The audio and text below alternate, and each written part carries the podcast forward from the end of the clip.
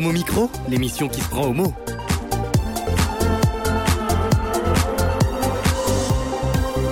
Homo Micro avec Brahim Neid Balk.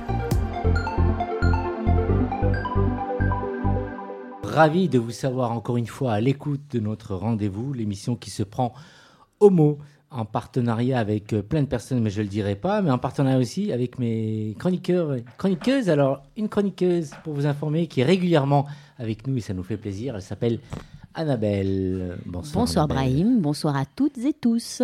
Alors, qu'est-ce qui te fait venir ce soir parmi nous? Eh bien, on abordera le thème de la discrimination LGBT+, en entreprise, car le monde professionnel n'est pas épargné par ce courant. Toutefois, tout n'est pas sombre. Il y a aussi ces entreprises qui s'impliquent dans la dynamique de diversité et d'inclusion.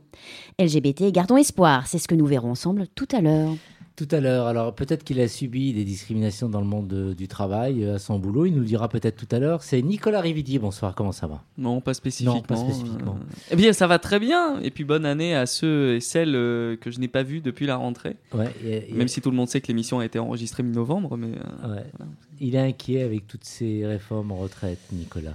Oh, pas vraiment inquiet, mais bon, alors que le gouvernement s'enlise dans la réforme des retraites, ce soir, je vous propose la seconde partie de la chronique Vive la grève. On parle de revenu universel. Un livre eh et, un film ce soir. Euh, un, monument euh, sur un grand, un grand historien euh, spécialiste du Moyen Âge, Ernest Kantorowicz, qui a aussi l'intérêt, c'est pour ça que j'en parle, bon, d'avoir été, d'avoir vécu une vie bisexuelle. Voilà. Ah. Mais sa grande œuvre, c'est ses ouvrages sur le, le Moyen Âge, qui va de camp à camp le Moyen Âge eh ben, la, la, fin de l'Empire romain euh, d'Occident. Oui, vers 450 jusqu'au début de la Renaissance, donc ça doit être 1400 et Bravo, quelques. jusqu'à la prise de Constantinople. Bon, je ne le savais pas jusqu'à tout à l'heure. J'ai quand même vérifié. Je me dis, au fait, le Moyen Âge, c'est quoi? Bon, ben, en fait, c'est à peu près 1000 ans, quoi. Ah, vraiment, au CNRS, ils sont forts. Hein. Il ne connaît pas le Moyen Âge. C'est notre ami Antoine de Andrade qui réalise cette émission. Qu'est-ce qu'on sait qu'il connaît pas le Moyen Âge Enfin non, il n'a pas vécu au Moyen Âge en tout cas, mais il doit ah bah c'est sympa pour nous. Il a de la culture pour toi. Merci de rester avec nous. Alors, pour en finir avec les peurs et le poids du, du mensonge, soutenir la visibilité LGBT+ au travail, c'est le combat de l'association L'autre cercle. Pour en parler, nous recevons Julien Ami, président de l'autre cercle Île-de-France. Bonsoir Julien. Bonsoir à toutes et à tous. Et merci, merci Brahim pour ton invitation. merci vraiment d'avoir répondu à, cette invitation. Alors Julien, pour nous dire, donc, en tant que président, quel est ton rôle et euh, tes fonctions au sein de cette euh, association? Euh, L'autre cercle, j'ai débuté à l'autre cercle il y a deux ans. Maintenant, j'ai commencé avec tous les aspects de formation des adhérents, mais aussi d'animation d'ateliers de sensibilisation dans les entreprises. Et c'est que depuis un an, bientôt, que euh, j'ai euh, eu la, chance et l'honneur d'être, de devenir président de la région Île-de-France. Et je suis même également administrateur national de la fédération. Donc deux ans, et euh, depuis tu sais plein de choses en ce qui concerne l'association. Tu peux nous dire un peu son fonctionnement? Comment fonctionne cette association-là? Et quels sont ses, ses objectifs et mhm. sa véritable mission? Alors déjà, l'autre cercle, c'est une association euh, nationale de LGBT+, et d'alliés, on a tendance à l'oublier, qui œuvre pour l'inclusion des personnes LGBT+, dans le monde professionnel. Euh, nos missions, il y en a euh, cinq. la première, c'est d'observer, d'attester la situation des personnes LGBT+, dans le monde du travail. C'est des chiffres qui ne courent pas les rues, donc c'est important de, de, les mettre en avant. La deuxième mission, c'est d'accompagner, de fédérer les acteurs et les actrices du monde du travail. Euh, promouvoir aussi les actions, promouvoir nos valeurs et faire évoluer les mentalités. La communication euh, permet d'avancer de manière positive euh, sur ces questions-là. Prévenir les discriminations et fonder sur l'orientation sexuelle et l'identité de genre. Et il ne faut pas oublier un pendant important de l'association qui est de créer et développer des échanges entre les adhérents et des partages d'expériences aussi. C'est vraiment deux points qu'on a tendance à. On, parle souvent de ce qu'on fait dans les entreprises, et effectivement, il y a ce qu'on appelle une offre employeur pour les, les, entreprises qui nous sollicitent et qui veulent qu'on les accompagne. Euh, ça peut passer par euh, des formations, euh, des organisations de conférences, définir des plans d'action aussi. Mais il y a aussi ce qu'on appelle une offre adhérent. On accompagne nos adhérents sur, leurs questions de, sur les questions d'homophobie sur leur lieu professionnel, comment réagir face à l'homophobie, comment la détecter, se questionner sur sa propre visibilité en entreprise, puisque c'est un sujet aussi de plusieurs LGBT dans le milieu professionnel. On sait qu'aujourd'hui, on a un salarié LGBT sur deux qui se cache au travail. Euh, et du coup, bah, de ce fait, on propose à nos adhérents des formations, des events pour qu'ils puissent se, rencontrer, échanger, et on leur propose aussi de participer à des actions euh, régional ou national. Alors, toi, en ce qui te concerne, comment tu es arrivé donc, à, l'autre cercle? Deux ans, c'est tout jeune. Tu peux nous expliquer un peu nous dire? Bah, C'est tout, euh, c'est de par une rencontre. En fait, j'ai rencontré, euh, j'étais en vacances à Marseille et euh, j'ai rencontré quelqu'un qui m'a parlé de l'autre cercle. J'étais très engagé dans le secteur associatif, mais pas du tout sur ces questions-là. C'était plutôt sur la maladie. J'ai été bénévole pour l'association ARCLA qui accompagne les malades atteints de la maladie de Charcot. Et euh, quand il m'a parlé de, de, ce que faisait euh, l'autre cercle, ça m'a tout de suite parlé parce que, bon, malheureusement, j'ai connu, euh, je ne sais pas si on peut parler de discrimination dans le, dans le milieu professionnel, plutôt des, des remarques, ce qu'on appelle de l'homophobie ordinaire. Et ça m'a suffisamment marqué pour pouvoir dire que je vais œuvrer pour faire en sorte que ça arrive le moins possible. Alors justement, en ce qui concerne l'homophobie, comment elle se manifeste la plupart du temps dans l'entreprise Il y a des personnes qui décident encore de rester cachées parce qu'ils ont des craintes, d'autres qui réagissent en règle générale, se manifeste comment bah, J'irais même au-delà, moi je parlerais même aussi euh, de LGBT-phobie, parce qu'il ne faut pas oublier la transphobie qui est quand même assez fortement présente en entreprise. Euh, le RAVAT, c'est à peu près. Euh, le, le, RAVAT, c'est le réseau d'assistance des victimes d'agression et. non, pardon, excusez-moi. Le réseau d'assistance qui assiste les victimes d'agression et de discrimination. C'est à peu près 30% des signalements dans le milieu professionnel. Et SOS euh, homophobie, dans leur rapport, à peu près, c'est 10% des signalements de SOS homophobie sur le contexte professionnel.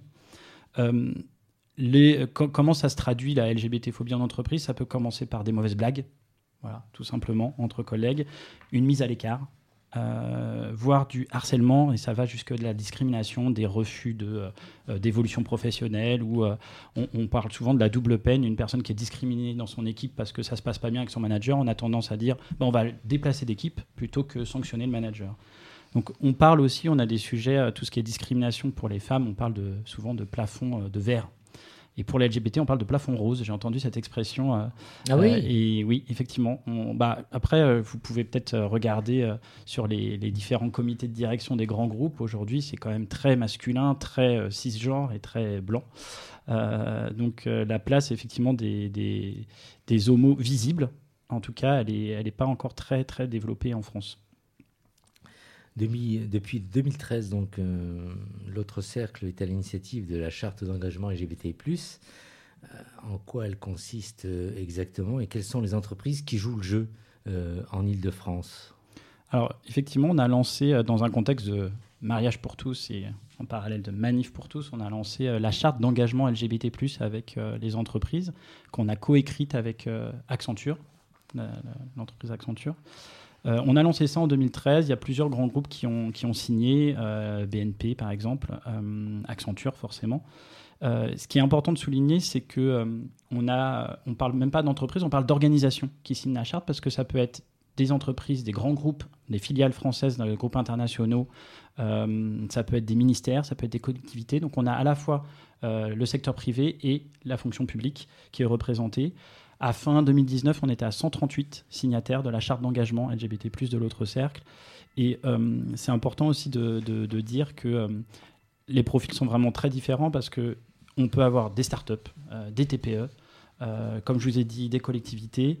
Et la signature d'une charte, c'est rarement, c'est jamais un point d'arrivée par rapport à un engagement sur ces questions de diversité. C'est plutôt soit un point de départ pour marquer le début de quelque chose, le début d'une histoire, ou un point d'étape pour officialiser euh, un engagement depuis euh, quelques, quelques années.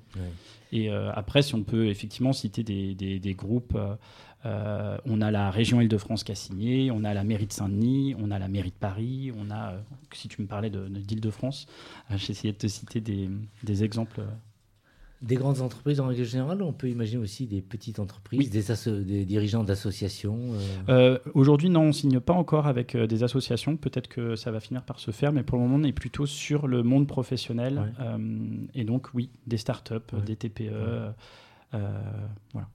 Avant de revenir vers toi, Julien, une un petit tour de table et voir un peu comment chacun d'entre vous donc a pu euh, se libérer et dire qu'il était exactement dans, ton monde du, dans le monde du travail. Euh, est-ce que tu as réussi à dire qui tu étais, Annabelle? Alors, je l'ai fait comprendre. voilà, et ça se passe très bien. Et j'essaye de faire un petit peu le, rôle de modèle, voilà. Mmh. Euh, dans la bienveillance et voilà. Et dans le sociétal. dans l'univers des profs, c'est jamais simple. Justement, Eric va nous dire, et si mes souvenirs sont bons, tu as réussi à dire les choses naturellement, même les élèves savaient? Bah, je me suis posé la question, puis un jour, je suis passé euh, dans une émission de Mireille Dumas, je ne sais pas si vous avez connu, bah, Les Masques, un vieux mmh. truc. Bon. Et euh, bon, ça passait assez tard, et j'ai pas pensé que mes élèves regarderaient euh, si tard. Je pensais que mes élèves se couchaient à 9h le soir, mes élèves de Bac Pro. Et puis le lendemain, il y en a 3-4 qui me disent Ah, monsieur, vous avez été bien hier. Alors, je ne pouvais pas dire, même si j'étais mm. maquillé, tout ça, que c'était pas moi. Et donc, ben, j'ai même pas eu le choix de, de dire j'assume ou pas. J'ai assumé. Et à partir de là, je me suis dit que, euh, comme chaque année, les nouveaux demandent alors il est comment le prof euh, Et que ça, ils se le diraient entre eux, j'ai décidé donc à chaque fois, à chaque rentrée scolaire, de me présenter et de dire qu'aussi, je, voilà, et que voilà, je, je n'accepterai aucune remarque des élèves. Par contre, s'ils veulent en discuter, oui, mais qu'il était hors de question qu'ils se, il m'insultent ou ils me, me, critiquent ou voilà. Et la réaction entre profs? Bien. Bien dans l'ensemble. Bien, bon. Euh, un jour, j'ai eu un problème avec euh, l'approviseur que j'ai voulu étrangler. Euh, et puis, non, presque, hein, mais d'ailleurs, j'ai demandé ma mutation. C'était en partie dû à de l'homophobie. Et j'ai appris après que certaines collègues disaient que finalement, euh, avec le, lobbying que je faisais un peu, qui avait pour but juste de lutter contre l'homophobie, mais pas de les convaincre de devenir homo, bah finalement, j'étais allé un peu trop loin et les ennuis que j'avais, euh, je les avais bien mérités. En gros, c'est comme ces homosexuels qui ont bien mérité le sida parce que voilà, c'est monstrueux ce qu'ils font et c'est la punition de Dieu. Bah voilà. Donc j'étais un peu déçu par ces collègues un peu vieille France, un peu de droite et catho. Bon, finalement, je, Julien, donc le monde de l'enseignement, c'est jamais simple. Est-ce que vous avez des, des personnes qui se révèlent euh, à l'autre cercle Oui, on a, on a des, adhérents et des adhérentes qui font partie euh, de l'éducation nationale. On a aussi signé avec des écoles. je pense notamment à la Montpellier Business School. après, il y a sûrement d'autres exemples, mais je ne les ai pas en tête. Mais oui, effectivement, on a effectivement ce sujet-là aussi. Une expérience en ce qui te concerne, Nicolas? Dans ben, à partir du moment où j'ai fait mon coming out familial, j'ai considéré que ce que pouvait penser les gens de moi m'importait relativement peu, donc euh, j'ai pas forcément hésité à le faire euh, euh, au boulot. Après, pour revenir sur ce que disait Annabelle, moi je le dis souvent, pas tant pour m'affirmer moi, mais pour ouvrir une porte à des gens qui, dans mon entourage professionnel, seraient confrontés à la situation et ne sauraient pas forcément à qui s'adresser, à qui parler, qui voir, etc. De leur dire voilà, il y a quelqu'un qui est là si besoin. Ouais et parce que c'est aussi notre responsabilité, parce qu'on a sans doute eu la chance de pouvoir plus s'affirmer par le militantisme, par le caractère aussi, parce que ça dépend aussi beaucoup du caractère des gens. Bah, je considère que si j'ai eu la chance de pouvoir le faire, il faut aussi que ça puisse bénéficier et profiter à d'autres personnes qui peut-être ont moins de facilité, moins d'aisance à pouvoir le faire dans le, dans le domaine public. Et donc, bon, voilà, c'est la, la micro-mission que je me suis fixée. Euh, dans le monde professionnel. Julien, est-ce qu'un salarié doit absolument faire son coming out euh, au sein de son entreprise? Non, non, non. On, est, euh, on est persuadé à l'autre cercle que les entreprises, le monde du travail a son rôle à jouer dans la lutte contre les discriminations, mais on n'est pas, euh, on force pas les personnes à se rendre visibles. On, on, leur fait se poser des questions aux adhérents en disant voilà, si vous, des fois vous allez connaître des situations qui sont liées aussi à votre non-visibilité, puisqu'on est sur des critères de discrimination complètement invisible. Euh, pour autant, non, euh, ça reste. Euh, si l'orientation sexuelle, c'est même pas si, l'orientation sexuelle et l'identité de genre, ce n'est pas un choix, le fait de se rendre visible, ça l'est. Donc il y a des gens qui, sont, qui ne veulent pas forcément parler de leur vie privée dans le monde professionnel et c'est tout à fait normal. Pour celles et ceux qui, qui nous écoutent, si elles sont victimes des actes homophobes, que faire exactement? Est-ce que tu as des, des conseils à donner? Je les invite vraiment à, se, à, partager et en parler autour d'eux. Il ne faut pas garder euh, les choses pour soi. Des, fois, il faut en parler des fois à ses, propres collègues, à son entourage, parce qu'on a tendance des fois à, euh, à aggraver la situation du part de, euh, je sais pas, on est un peu pas paranoïaque, mais il y a des gens qui vont nous dire ah tiens c'est pas pas un travail de PD. On peut l'entendre hein, dans le milieu professionnel. Alors c'est triste, mais c'est pas forcément homophobe. Faut aussi en discuter, ça dépend du contexte, ça, dépend de la personne qui l'a dit, donc il faut en parler autour de soi. Si vraiment il y a de, euh, l'inégalité de traitement, de, la discrimination qui est, euh, est, qui est affirmée, il faut là du coup remonter aux instances euh, de les ressources humaines, les représentants du personnel, se retourner vers des associations comme le RAVAD, comme SOS Homophobie aussi, pour avoir des gens qui les écoutent et qui les permettent de les encadrer dans leur démarche. Tu en parlais euh, tout à l'heure, la transidentité est un sujet rarement euh, abordé dans l'entreprise euh, ou les administrations. Alors, comment elle se gère exactement? Est-ce que tu as des, exemples à donner? Je pense que l'autre cercle a quelques exemples assez intéressants. nous, ce qu'on a lancé en 2019, c'est vrai qu'on est sur des thématiques LGBT, donc on doit traiter le L, le G, le B, le T et plus si affinité, si j'allais dire. on a lancé en 2019 un, un guide de euh, bonnes pratiques à destination des managers et de ressources humaines sur la transidentité en entreprise, dans le monde du travail, parce que c'est, comme tu dis, des questions qui sont souvent euh, euh, pas bien maîtrisées par, leur, par les instances, les ressources humaines et les managers. et du coup, forcément, beaucoup plus de transphobie avec, par rapport à des personnes qui vont peut-être faire une transition et au moment de leur transition, ils vont la faire en changeant de boîte parce que c'est beaucoup plus simple, alors qu'en fait, ils ne sont pas obligés de changer de boîte. Et l'autre cercle est là pour accompagner les employeurs qui sont face à ce genre de sujet. Et alors, euh, en Ile-de-France, euh, il y a des exemples, ce que tu viens de citer euh, on a euh, des adhérents et des adhérentes qui sont, euh, qui sont trans et qui sont dans l'assaut. On a des rôles modèles qui sont trans et qui ont été nommés à, la première cérémonie rôle modèle et alliés. D'ailleurs, il me semble que tu, en, que tu as même été lauréat, Brahim. on a, j'aurais pas d'exemple à te donner en Ile-de-France par rapport à des employeurs et ça serait aussi de, dévoiler la, la, confidentialité par rapport au personnel, mais oui, ça arrive ça arrive qu'on nous sollicite pour. Merci Julien. Donc on revient vers toi euh, donc euh, en dernière partie euh, d'émission. Nous allons maintenant passer à la musique. Alors qu'est-ce que tu nous proposes de bien Nicolas? Eh bien ce soir pour commencer la programmation musicale, on écoute la grande Sophie avec la chanson Une vie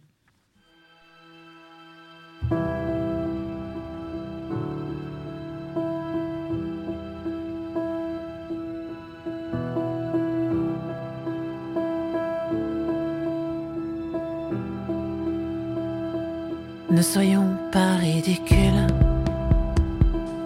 Voyons-nous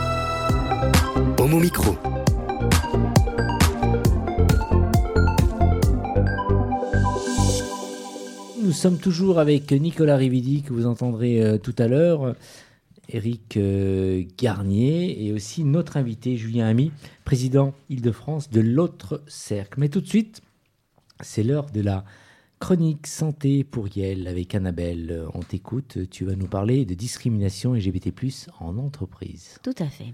Et je vais vous proposer de commencer cette chronique par trois témoignages. Thomas, animateur dans un centre pour enfants. Assumant très bien son homosexualité, préfère la dissimuler au travail afin de ne pas mettre en péril sa titularisation. Mélanie, enseignante depuis 18 mois à l'université quand elle entame sa transition. Victime d'insultes transphobes et de moqueries, Mélanie est renvoyée. Louise, fonctionnaire en mairie, victime de propos misogynes et lesbophobes depuis des années. Elle passe et réussit un concours pour devenir cadre. Nouveau statut non pris en compte dans son salaire. Une carrière qui sera freinée selon ses supérieurs, car femme et lesbienne. Alors, est-ce que ces euh, témoignages de LGBT-phobie reflètent, on va dire, une tendance majeure au sein du monde de l'entreprise en France, Annabelle? Hélas, Brahim, oui. Selon le rapport Homophobie 2019, le lieu de travail occupe la troisième place des lieux de discrimination LGBT. 180 cas rapportés où lesbiennes, gays, bi, trans subissent rejet, insultes et harcèlement en majorité de la part de collègues. Au travail, les personnes victimes de LGBT-phobie sont à 77% des hommes gays, très loin devant la lesbophobie 18%, transphobie 4% et biphobie 1%. Et comme on constate, eh le milieu du travail n'est pas exempt de LGBT-phobie, et ce, quel que soit le secteur d'activité. Autrement dit, il y a encore beaucoup de, de personnes LGBT+, qui se sentent obligées de se taire, masquer leur orientation sexuelle, et où euh, identité de, du genre, n'est-ce pas? En effet, près de la moitié des personnes LGBT+, ne révèlent pas leur orientation sexuelle par crainte pour leur carrière. Et puis, cette prise de position peut être également motivée par un manque d'inclusion, d'égalité et de diversité au sein de l'entreprise. Les personnes LGBT+, peuvent essuyer un refus d'embauche, un refus de formation, être volontairement mégenrées, ne pas avoir accès aux mêmes droits et avantages en termes de conjugalité, parentalité par rapport aux partenaires hétéros, sans compter l'inégalité salariale liée à l'orientation sexuelle entre homo et hétéros, avec une situation critique pour les lesbiennes, salariées les moins bien payées du monde du travail du fait de la double discrimination subie, être femme et être lesbienne. Alors, que risque exactement une personne reconnue coupable de LGBT-phobie au travail? Bah, à retenir, les discriminations au travail liées à l'orientation sexuelle et l'identité du genre sont interdites. En cas de preuve avérée, la discrimination est passible d'une peine pouvant aller jusqu'à 3 ans de prison et d'une amende de 45 000 euros, auxquels s'ajoutent des dommages d'intérêt pour réparation de préjudice. Afin de lutter contre ce fléau, il est indispensable d'amener les entreprises à pratiquer une culture de diversité et d'inclusion LGBT. Alors, quel argument euh, pourrait promouvoir leur engagement euh, en ce sens, Annabelle? L'inclusion ne relève pas seulement de motifs éthiques et d'exigences réglementaires. Elle est aussi question de performance. Un employé bien intégré sera plus efficace. Quand on peut être soi-même au travail, on peut mieux s'adonner à sa mission, être davantage dans une dynamique collaborative. Ceci s'inscrit alors totalement dans une démarche que l'on appelle la qualité de vie au travail. Alors Annabelle, imaginons qu'à l'écoute de ta chronique, une direction d'entreprise se décide à intégrer de la diversité et de l'inclusion LGBT euh, dans son process RH. Quels conseils on peut lui donner? C'est la sensibilisation des membres de la direction, des équipes managériales, des collaborateurs et partenaires sociaux, c'est indispensable. Mener une politique inclusive et combattre les discriminations, même inconscientes, se joue à tout niveau recrutement, rémunération, promotion, formation, droit en matière de conjugalité, de parentalité, etc. Et ce qui fait la qualité d'un collaborateur, c'est son savoir, son savoir-être, son savoir-faire, et non l'identité de genre ou l'orientation sexuelle. Enfin, une autre condition importante pour un lieu de travail inclusif est de lutter contre les hypothèses hétéronormatives, c'est-à-dire supposer automatiquement qu'une personne est hétéro ou est dans une relation hétérosexuelle. Alors, selon toi, Annabelle, quelle serait l'entreprise idéale pour euh, des collaborateurs euh, LGBT Eh bien, aujourd'hui, l'aspiration d'une partie des LGBT+, est de sortir de l'invisibilité, sortir de la marginalité. Certains, certaines sont animés d'une volonté d'hypervisibilité en acceptant d'être rôle modèle positif ouvertement LGBT+, dans le monde du travail. Un temps certain est souvent nécessaire pour ce type de profil, trouve sa place, révèle sa bienveillance, et ce, tout en répondant aux objectifs de performance. Souvent, les directions, les équipes managériales, sensibilisées à la qualité de vie au travail, vont repérer ce profil et l'intégrer au sein de projets sociétaux, humains, porteurs de valeurs et d'égalité et de diversité. Car un collaborateur qui se sent bien est un collaborateur performant, créatif, collaboratif, qui va alimenter, insuffler et répandre cette énergie positive à son entourage de travail.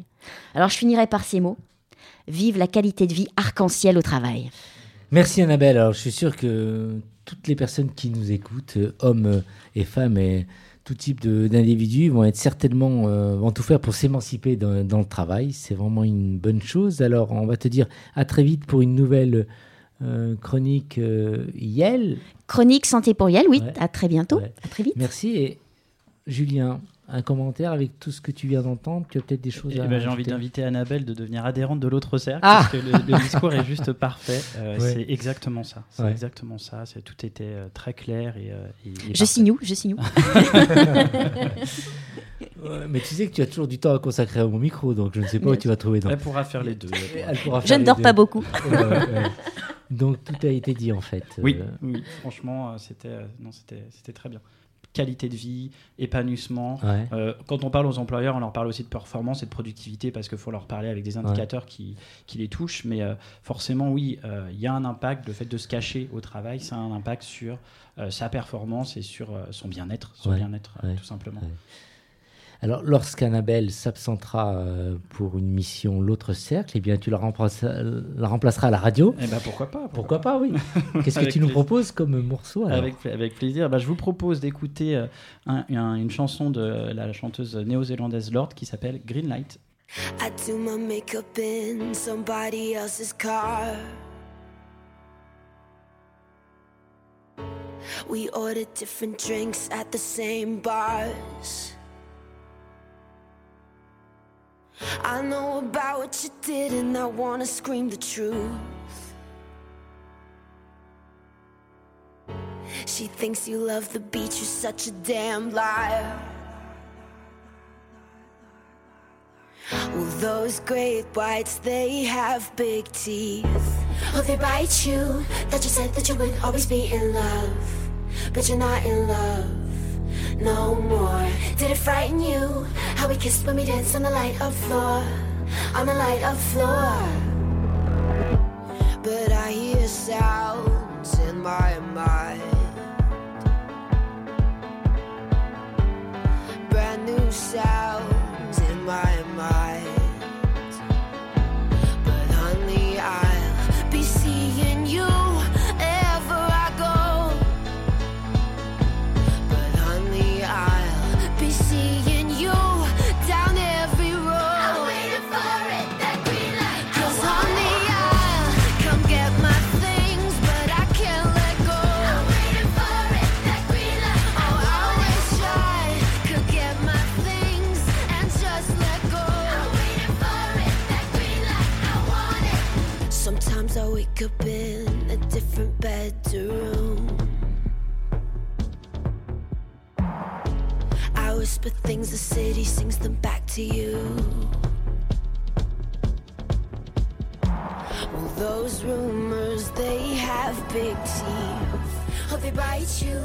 You said that you would always be in love, but you're not in love no more. Did it frighten you? How we kissed when we danced on the light up floor, on the light up floor. But I hear sounds in my mind. Brand new sounds in my mind.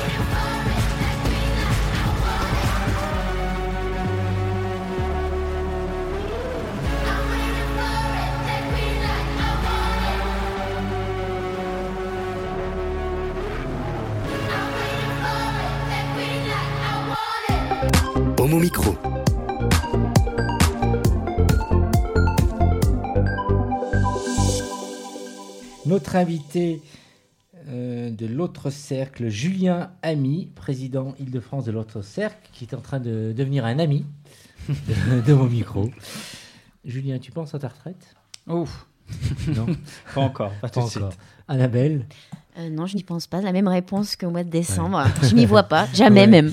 Eric, est-ce que tu vis bien ta retraite? Oui, je me demande même où je trouvais le temps d'aller au lycée. Et J'ai pas une minute euh, alors que je ne travaille plus, donc euh, bon. Bien, parce que aussi tu es, tu es avec nous. Nicolas, avant les vacances, tu avais abordé le, le problème de la précarité euh, qu'instaurait le nouveau système de retraite. Aujourd'hui, tu nous proposes une solution alternative en quelque sorte avant de retrouver le gouvernement le mois prochain. Exactement. Alors, nous venons de passer la barre symbolique des 40 jours de grève interprofessionnelle, chose qui ne s'était pas produite de mémoire depuis 1995. Alors, 40 jours sous un déluge d'injustice, maquillés en avancée par un gouvernement déconnecté. Voici même que nombre de professions échappant d'ordinaire à l'appel du jeune du labeur se laissent tenter par le vent de révolte qui n'en finit plus de se lever. Les plus optimistes parmi les loyaux promettaient pourtant, en pitié amateur, à Macron et Philippe, que le mouvement se tasserait pour les vacances, puis pour Noël, puis pour le jour de l'an, puis que la rentrée viendrait rétablir la routine oubliée. Que nenni La grève dure. Je ne vais pas m'en plaindre, c'était mon souhait. Mais cela pose tout de même une question. Comment expliquer que des personnes continuent de s'accrocher aux avantages acquis de haute lutte par leurs aînés plutôt que de se laisser fondre dans le modernisme évangélique qui préside désormais nos destins? Car disons-le, c'est bien au nom de la modernité, martelée comme à l'époque le forgeron assommait le métal chaud, que cette réforme des retraites est imposée. La présenter comme moderne, c'est évidemment renvoyer les tenants du système existant au calende grec et donc à de vieux cons tonitruants. À ceci près que les vieux cons ont aussi connu viv- et vécu euh, qu'ils ont fait l'expérience qu'ils ont fait l'expérience amère quelquefois des déboires du monde ainsi lorsque se présente un lapidaire de 42 ans avec sa nouvelle recette de l'eau chaude qui ressemble beaucoup trop à l'eau froide les vieux cons hurlent et ils ont raison. Nous sommes toutes et tous en fait des vieux cons et des vieilles connes. Nous qui osons défier le locataire de l'Élysée. Soyons clairs, lorsqu'une réforme améliore la vie de ses récipiendaires, ceux-ci ne font pas grève, ils la célèbrent. La vraie modernité est ailleurs. Alors Nicolas, justement, quelle solution le gouvernement pourrait euh, proposer aux grévistes? Bien, j'en ai parlé la dernière fois et de façon trop lapidaire aussi euh, à, à l'antenne. La réponse est simple. Il suffit de supprimer le travail. Et donc, par voie de conséquence, la retraite. Cette alternative, c'est le revenu universel. Et celles et ceux qui nous suivent régulièrement savent que pour moi, l'affaire est entendue. Aussi, je vais faire preuve dans la suite que de la subjectivité de celui qui défend un principe qu'il sait juste, qui quitte pardon, à passer pour un idéaliste. Alors tu peux nous dire en quelques mots euh, ce que tu appelles euh, revenu universel? Oui, alors lors de la dernière présidentielle, cette idée figurait en bonne place sur le programme de Benoît Hamon, qui avait pourtant réussi à la vider de sa substance en en faisant une espèce de grande fusion d'aide sociale qu'il n'a pas vocation d'être. En effet, le revenu universel n'est pas une assistance nouvelle, mais une nouvelle façon de penser le salaire, le revenu et la subsistance. Aujourd'hui, pour peu que vous ayez la chance de travailler, vous percevez un salaire qui vous permet avant tout de bouffer. En gros, vous gagnez votre pain à la sueur de votre front, comme au temps biblique. La réciproque est évidente. Si vous ne travaillez pas, vous n'avez pas de quoi manger. Le salaire que vous percevez provient de l'argent que gagne la structure qui vous emploie. Des impôts lorsqu'on est fonctionnaire ou du produit des ventes pour un salarié du privé. En parallèle du revenu net perçu que vous vous empressez d'investir, tout comme moi j'en suis sûr, dans des futilités, vous percevez également un salaire social, mais qui ne vous est pas versé. Ce salaire alimente la sécurité sociale, l'assurance chômage et plusieurs autres dispositifs qui font que la France demeure un pays pas invivable. Il s'agit du fameux salaire brut. Et puis, euh, et je parle ici du secteur privé, il y a la part qui ne va pas au salaire, ce sont les bénéfices de l'entreprise. Quand tout a été payé, machines, loyers, salaires, matières premières, etc., il reste de l'argent qui alimente les dividendes ou le réinvestissement dans l'entreprise. Voilà pour ce qu'il se passe aujourd'hui, qui est en fait valable depuis des siècles, voire des millénaires pour certains aspects décrits plus haut. Qu'impliquerait euh, alors la mise en place d'un revenu universel? Selon moi, trois choses. D'abord, une refonte complète de la philosophie qui sous-tend le travail et sa nécessité pour gagner sa place dans la société. Depuis plusieurs milliers d'années au moins, la nécessité de travailler pour survivre est un postulat qui est au fondement de la plupart des organisations humaines. Il faut désormais considérer que le travail ne pouvant être garanti à tout le monde, il ne peut donc, être, il ne peut donc plus être ni le socle de l'existence sociale, ni de l'existence tout court. Ensuite, il faut transformer la nature du salaire. Il convient d'instaurer une séparation dans le salaire net entre une part universelle, identique pour tout le monde, sans distinction d'âge, et une part complémentaire, provenant des activités exercées par celles et ceux qui souhaitent gagner plus que la part universelle, et je ne doute pas qu'ils et elles seront très nombreuses et nombreux. Il faut ici souligner que cette modification se ferait à revenu constant. Une personne gagnant 1823 euros par mois continuera à toucher 1823 euros par mois. Il s'agirait de ne pas trop encourager l'inflation. Cela signifie que les activités complémentaires seront moins rémunératrices qu'aujourd'hui, sans provoquer de perte de revenus, ce qui sera un avantage indéniable dans l'allègement du coût du travail et de la compétitivité éventuelle des entreprises. Cela n'interdit pas par ailleurs de cotiser pour une retraite, que chacune et chacun pourrait alors prendre quand elle ou il le souhaite. Cela pourrait même être une retraite par points. Soyons fous. Enfin, et c'est sans doute le plus important, revoir complètement la façon dont l'État perçoit la cotisation sociale. Il ne faut pas se leurrer, la mécanisation puis l'automatisation de l'industrie a eu des effets désastreux sur l'emploi. Non pas qu'il soit anormal que certains métiers disparaissent au profit de nouveaux, mais la vitesse de ces transitions est si forte qu'elle ne permet pas aux licenciés d'hier de revenir rapidement vers l'emploi demain. Un métier ne s'apprend pas en un claquement de doigts, surtout lorsqu'il s'agit d'emplois qualifiés. Ainsi, Dès lors que la production industrielle et qu'une grande partie de l'industrie numérique repose sur l'emploi de robots ou d'automatisme, c'est bien sur un pourcentage des bénéfices et non sur les salaires que doivent être prélevées les cotisations sociales. Il s'agit là de la clé de voûte du nouvel édifice social que nous pouvons bâtir ensemble. Et le plus de l'info L'actu. De l'actu. Après De 4 ans, tu n'as toujours pas mémorisé Ça le titre de ma chronique, c'est effrayant. Effectivement. Dans un monde qui change, il est, il, est euh, absurde de répondre avec des solutions qui ont montré devant tous leurs limites. La question des retraites est sans fin. Après l'assurance chômage demain, c'est la sécurité sociale qui sera mise sur la sellette. Le nerf de la guerre, c'est l'argent, et c'est d'abord d'une nouvelle répartition dont nous avons besoin, plutôt que d'une baisse de nos pensions. Cela concerne évidemment aussi les personnes LGBT+. Merci pour ce plus de l'actu, mais fais attention parce que tu risques d'être récupéré par le mouvement Macron si ça continue avec toutes ces idées que tu Tu viens n'as de rien, tu n'as pas écouté du tout, Non, euh, si, Brahim. si, si. Merci. Et un commentaire autour de cette table, Julien, est-ce que tu as des choses à dire euh, Bah non, avec bah, j'ai appris des choses sur Ouais. le fameux revenu universel, ça, j'en ai jamais entendu parler.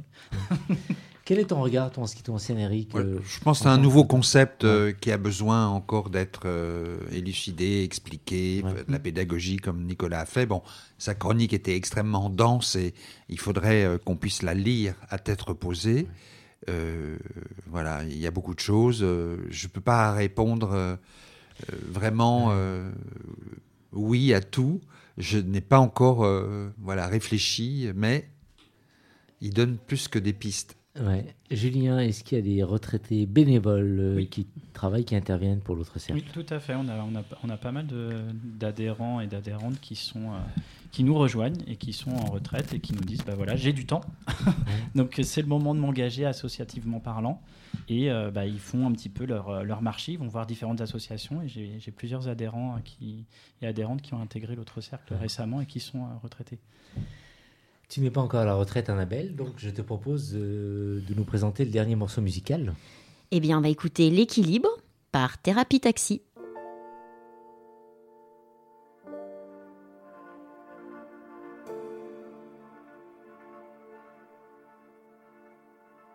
L'équilibre. Tout est une notion d'équilibre. Trouver la balance au-dessus du vide.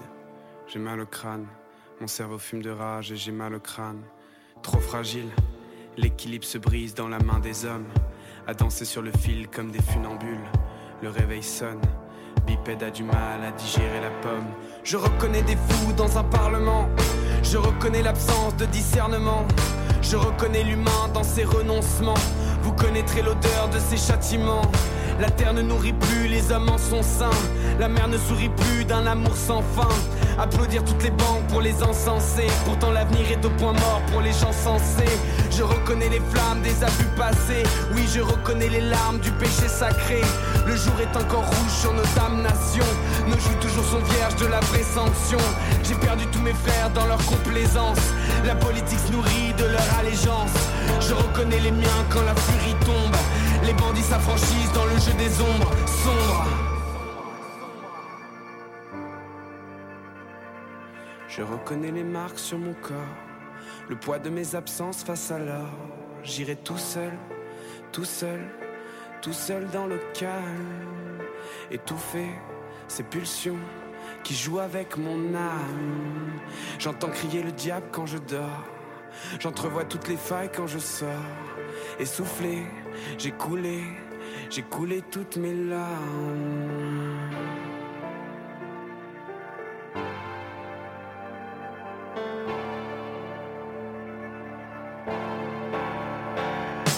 Je reconnais la forme de la peur en marche. Je reconnais les armes de nos oligarches. Agiter les extrêmes comme une évidence FN. Dessiner nos égaux de leur arrogance. C'est fait. Je reconnais l'esquive et les faux semblants. Je connais les dérives de ces hommes blancs. Je reconnais l'absurde de notre Occident. Vider tous les sous-sols jusqu'à épuisement. Le marché sans visage nous a corrompus. Le mal nous dévisage une peur inconnue. Je reconnais le sang sur nos pierres tombales. Oui, je reconnais les larmes du grand capital. Le ventre est encore chaud de la bête immonde. La prophétie absurde du grand Paris monde. J'abandonne le mic à mes pensées sombres. Oui, j'abandonne le mic à mes pensées sombres.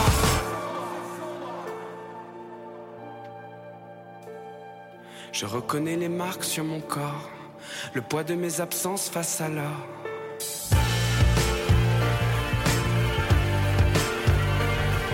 Je reconnais les marques sur mon corps, le poids de mes absences face à l'or.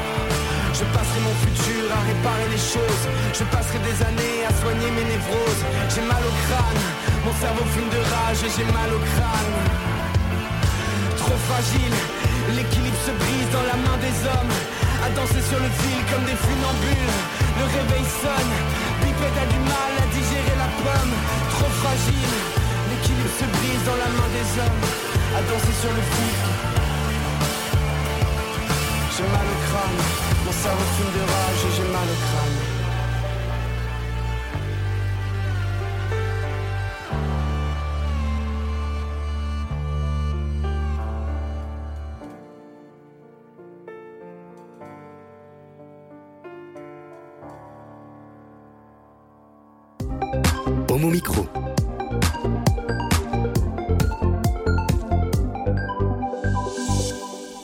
Sommes toujours avec Julien Ami, président Île-de-France de l'autre cercle, et euh, Nicolas Rividi, que vous venez d'entendre pour le plus de l'actu.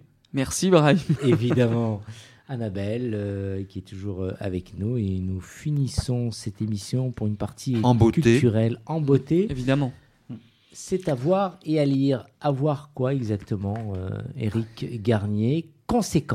Alors, c'est un DVD paru chez Épicentre. J'en avais parlé quand il était sorti sur les écrans il y a quelques mois. C'est un film de Darko Stante, donc qui est un, réalisateur euh, d'Europe de l'Est. Euh, voilà, le film est sous-titré. De toute façon, on comprend très bien ce qui se passe car euh, il s'agit d'un groupe, voilà, d'un groupe d'adolescents. L'un des deux, qui sont les deux héros principaux, euh, qui s'appelle Andrés, va être mis dans une maison de redressement par ses parents qui n'y arrivent plus. Et là, il va tomber sous la coupe euh, d'un garçon beaucoup plus beaucoup plus beaucoup moins novice que Andrés dans euh, les mauvais coups et la, la, dureté et la violence il s'appelle Zelko et il va y avoir, ce qui est intéressant, c'est euh, de constater l'emprise progressive que Zelko va avoir sur Andrés, qui est le, le plus faible des deux, si on peut dire qu'il y a de la faiblesse dans, dans Andrés, qui, a un comportement de, voyou en, cours d'élaboration. Euh, sa faiblesse, c'est qu'en fait, il est homosexuel, euh, Andrés, et il va tomber euh, un peu sous la fascination de Zelko. Et euh, voilà, je ne vous dis pas ce qui va advenir de, de leur relation. Et le mot conséquence, c'est que, eh bien, en effet, Andrés, le plus tendre, entre guillemets, des durs, euh, ne, ne se rend pas compte euh, des conséquences que euh, peut, pourra euh, avoir euh, sa, sa fuite en avant dans, euh, dans une relation, euh, euh, on va dire, euh, pas LGBT très, très joyeuse, et puis euh, aussi son- s'enfoncer dans la délinquance. Alors qu'ils sont dans une maison euh, d'État. euh, Oui. Voilà, donc on se rend compte que hum, quand on met ces jeunes dans des maisons de redressement, euh, ben, le plus dur reste à faire après, hein, quand Oui, ils en sortent. Alors le livre, c'est tout à fait autre chose. Euh, c'est un livre, un essai chez, paru chez Gallimard, Euh, donc c'est très sérieux. Une vie une vie d'historien, pardon, écrit par Robert Lerner. Alors euh, cet historien, ben, c'est quelqu'un que personne ne connaît. Euh, c'est Ernest Kantorowicz. Alors, il a un nom de pianiste, hein, c'est pas euh, euh, comment s'appelle-t-il Voilà, son nom m'échappe. euh, ce grand pianiste. bon, bref. Et qui est ce Ernest Kantorowicz? C'est un homme qui est né tout à la fin du 19e siècle et qui a vécu donc jusqu'en 1963. Alors, si sa vie mérite une biographie de 600 pages euh, par euh, Robert Lerner, qui est un universitaire, euh, c'est qu'il a eu une vie très intéressante et il est, toujours passé d'un côté vers un autre. Alors, parfois il l'a voulu, parfois non. C'est quelqu'un, par exemple, qui est né dans la grande bourgeoisie allemande et qui était destiné à devenir euh, chef d'entreprise, entreprise florissante euh, de ses parents, et il a choisi euh, finalement de devenir historien. C'est quelqu'un qui a vécu donc à l'Est qui est né en, dans une famille juive allemande et qui a été amené, bien sûr à cause de la, de la guerre d'Hitler, à euh, passer à l'Ouest, c'est-à-dire s'installer aux USA. Euh, c'est quelqu'un euh, qui était au début, on pourrait dire quelqu'un plutôt de droite, euh, qui, qui, a qui a encensé un petit peu trop le, côté national de l'Allemagne. Il s'en est un peu voulu beaucoup plus tard en se disant qu'il se demandait s'il n'avait pas eu euh, sa part dans euh, trans- la transformation de l'Allemagne en, dans un national-socialisme, puisqu'Hitler avait, paraît-il, sur sa table de Du chevet. coup, Zemmour pourrait lire ce bouquin. Voilà, oui, tout à fait.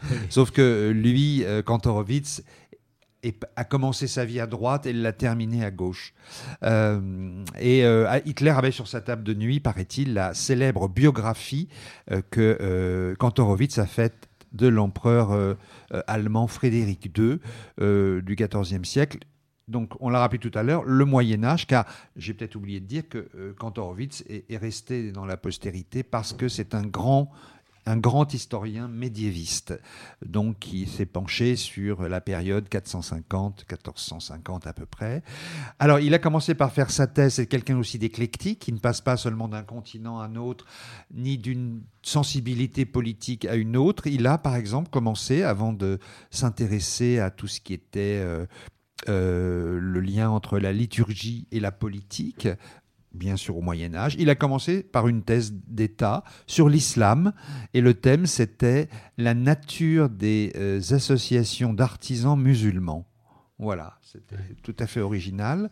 C'est quelqu'un donc qui euh, a eu, euh, qui, a fui le nazisme, qui une fois installé aux USA a dû lutter et a eu beaucoup de problèmes d'ailleurs contre le macartisme parce qu'il arrive au moment où toute personne qui, après la Seconde Guerre mondiale, pouvait avoir des sympathies plutôt de gauche, était considéré comme un communiste et donc euh, menacé. Et donc il a eu beaucoup de mal à avoir, malgré son pédigré, des postes euh, et des postes même de titulaires dans certaines universités comme Berkeley. Donc c'est un homme qui a connu beaucoup de choses, qui a euh, aussi dans sa vie personnelle eu des aventures avec des hommes. Il y en a au moins deux là sur lesquels Robert Lerner euh, s'étend un petit peu. Il a eu aussi des femmes, mais il n'a jamais voulu avoir d'enfants. Enfin, c'est quelqu'un, une personnalité très très riche, qui est un peu connu aussi des historiens euh, pour avoir inventé cette, euh, ce concept de, des deux corps du roi. Je ne sais pas si vous aviez entendu parler de, de, de cette théorie, des, les deux corps du roi. On pourrait aussi euh, parler des deux corps du président, enfin, dans la République française. Voilà, donc c'est un homme très intéressant. Euh, la biographie est, très riche. Euh, et je, vous conseille vraiment de, de vous plonger dans cet univers. C'est un homme très cultivé, c'est un homme original, un homme qui finalement a beaucoup bougé à tout point de vue, politiquement, géographiquement, et qui a eu un seul très grand drame, c'est quand il a compris que les lettres qu'il envoyait à sa mère en Allemagne euh, bien, ne, ne revenaient plus parce qu'elle avait été euh, Ouais. euh, tuée dans, dans un camp de concentration. Voilà donc euh, passionnante la vie de euh, Ernest Kantorowicz, euh, euh, une vie d'historien de Robert Lerner chez Gallimard. Et le film? Conséquence, oui, conséquence au pluriel, chez Épicentre. Merci euh, pour euh, ces conseils et nous irons donc voir ce film et lire euh, ce livre. Merci Éric Garnier. On finit avec notre invité, Julien Ami, président Île-de-France, l'autre cercle. Alors une question un peu pour les, les entreprises qui souhaitent adhérer à l'autre cercle Île-de-France. Comment elles doivent faire et comment ça se passe? Alors en fait, ce qui est, ce qui est important de, de- de souligner, c'est que euh, les entreprises n'adhèrent pas à l'autre cercle. C'est des, c'est des adhésions euh, purement individuelles. Mhm. Donc c'est euh, l'association est composée uniquement de bénévoles LGBT et d'alliés. Euh, et pour ce faire, donc ils doivent euh, aller sur le site, je regarde Annabelle, de autrecercle.org et, et même vous tous autour de la table, hein, vous êtes tous le bienvenu dans l'association. Et vous participerez à une réunion d'information. Et voilà, c'est très simple pour pouvoir adhérer à l'autre cercle Île- Île-de-France ou dans une autre région. Et les acteurs du monde du travail, c'est eux qui nous contactent effectivement s'ils sont dans une optique de, euh, d'engagement et de créer des actions au profit de l'inclusion LGBT. Et là, dans, dans, dans ce genre de cas, ils contactent généralement l'adresse mail qui s'appelle porte-parole.autrecercle.org. Et en, en clair, ils, ils contactent Catherine Tripon Ouais. ou le président, euh, présidence.autrecercle.org, pour pouvoir euh, parler de leur future démarche. En ce qui concerne les événements de l'autre cercle, est-ce qu'il y a des, choses à annoncer euh? Ah, pas, mal, pas mal de choses euh, encore en 2020. Je pense qu'on ne va pas s'ennuyer. Euh, Des signatures, vous en doutez, il y a encore beaucoup de groupes qui nous ont contactés pour pouvoir faire des signatures en 2020. Euh, donc on ne se donne pas d'objectif, mais voilà, ça va continuer d'augmenter.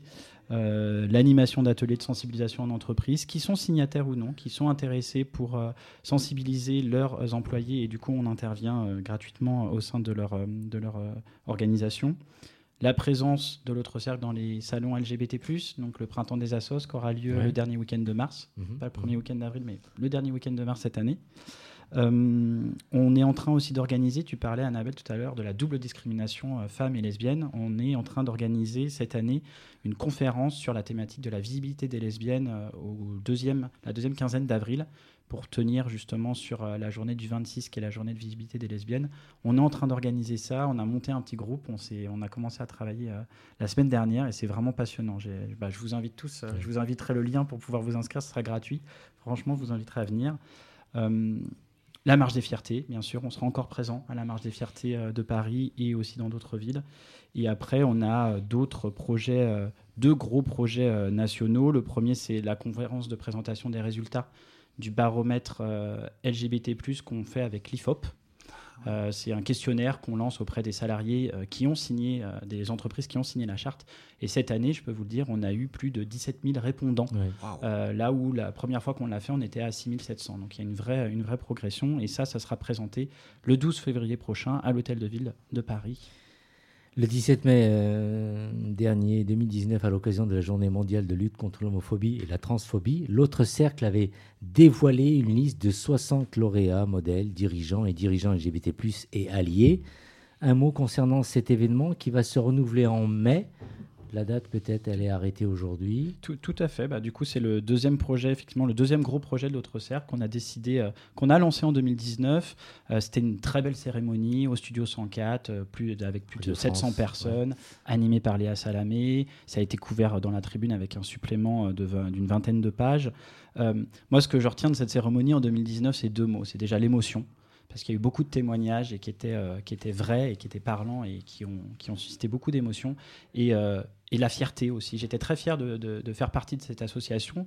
Comme je vous disais, que des bénévoles qui ont réussi à organiser un événement de cette ampleur en très peu de temps puisqu'on a commencé, je crois, en janvier 2019 et on a fait ça euh, le 16 mai dernier. Donc oui, on reconduit la cérémonie pour une deuxième édition en 2020.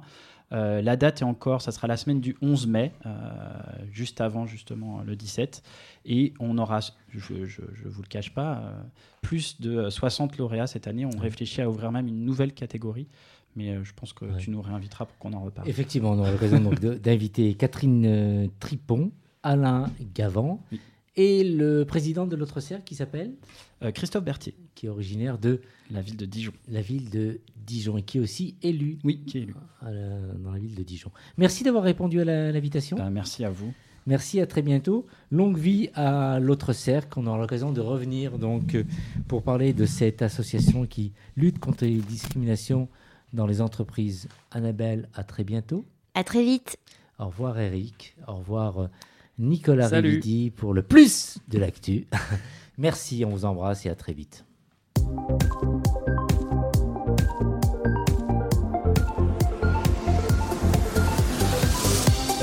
Homo Micro, l'émission qui se prend au mot.